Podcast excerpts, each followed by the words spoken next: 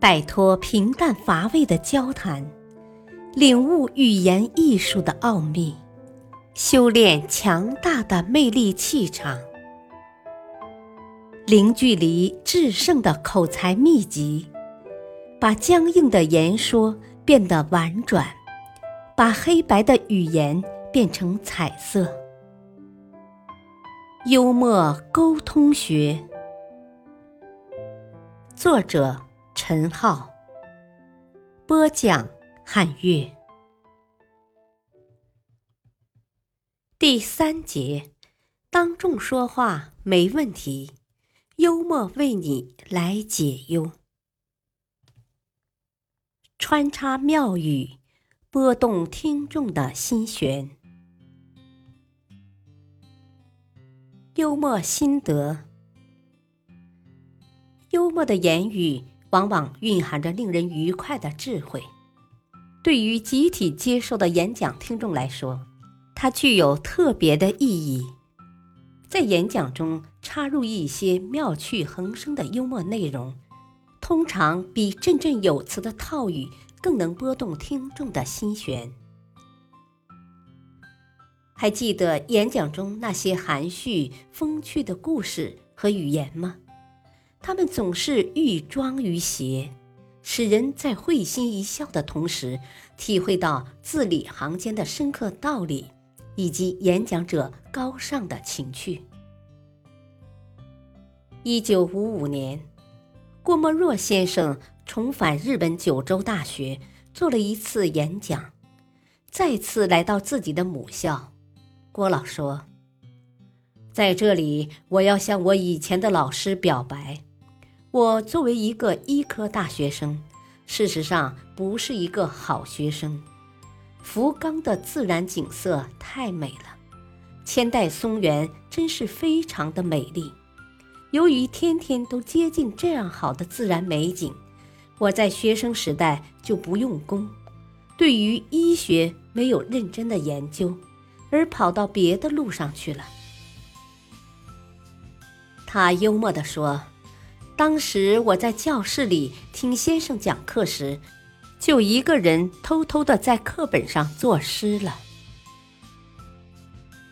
随着这些话，场内不时发出欢快的笑声和掌声。有一次，一个教授给学生做报告，接到一个纸条，上面写着：“有人认为思想工作者是五官科，摆官架子，口腔科耍嘴皮子。”小儿科骗小孩子，你认为恰如其分吗？这个问题锋芒毕露。教授回答说：“今天的思想工作者，我认为是理疗科，以理服人，潜移默化增进健康。”演讲中穿插幽默要注意。穿插进来的内容必须要跟主题相关，能起到说明、交代、补充的作用。穿插的内容一定要适度，不可过多过滥，造成喧宾夺主、众心旁移。衔接务必自然得当，千万不要让人觉得勉强或节外生枝。在演讲的时候。为了增强演讲效果，加深听众印象，可以运用古今杂糅法，用最时髦的现代语言解说古人的事，或用古代成语描绘现代的事。这种意象拉近的做法，能大大增强幽默效果。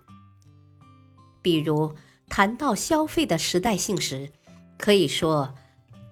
慈禧太后虽然骄奢淫逸，但她从来不吸万宝路，不喝雀巢咖啡，也不看外国大片。讲到文凭之称的问题时，可以说孔夫子一没文凭，二没职称，但他在杏坛办学习班，培养了无数哲学、伦理学、教育学的高材生。对更高明的演讲者来说，自身经验中那些人人有同感的矛盾之处也是值得讲述的，因为他是一个很好的蝎子。名作家吉普林在向英国一个政治团体发表演说时，就把自己的经历当成了范例，引得全场捧腹大笑。主席，各位女士、先生们，我年轻时曾在印度当记者。专门替一家报社报道犯罪新闻，这是很有趣的一项工作，因为它使我认识了一些骗子、拐骗公款者、谋杀犯以及一些极有进取精神的正人君子。有时候，我在报道了他们被审的经过后，会去监狱看看这些正在服刑的老朋友们。我记得有一个人因为谋杀。而被判无期徒刑。他是位聪明、说话温和、有条理的家伙。他把他自称为他的生活的教训告诉我。他说：“以我本人做例子，一个人一旦做了不诚实的事，就难以自拔，一件接一件不诚实的事一直做下去，直到最后他会发现。”他必须把某人除掉，才能使自己恢复正直。哈哈，目前的内阁正是这种情况。吉普林没有平板的陈述记忆中的陈年旧事，而是幽默的围绕准备谈论的政治话题，渲染了一些近乎怪诞的趣事，从而建立起自己跟听众之间的沟通点。只要善于利用他人和自身的一些幽默故事，妙语连珠，引起观众的共鸣，就能使自己的演讲格外精彩。在演讲中插入风趣幽默的语言，还要考虑到速度的问题，太匆忙和太缓慢都不能达到预期的效果。因而一定要掌握好速度，将时间控制的恰到好处，以便最大限度的发挥作用。感谢收听，下期播讲，跟听众套近乎，要懂幽默的技术。敬请收听，再会。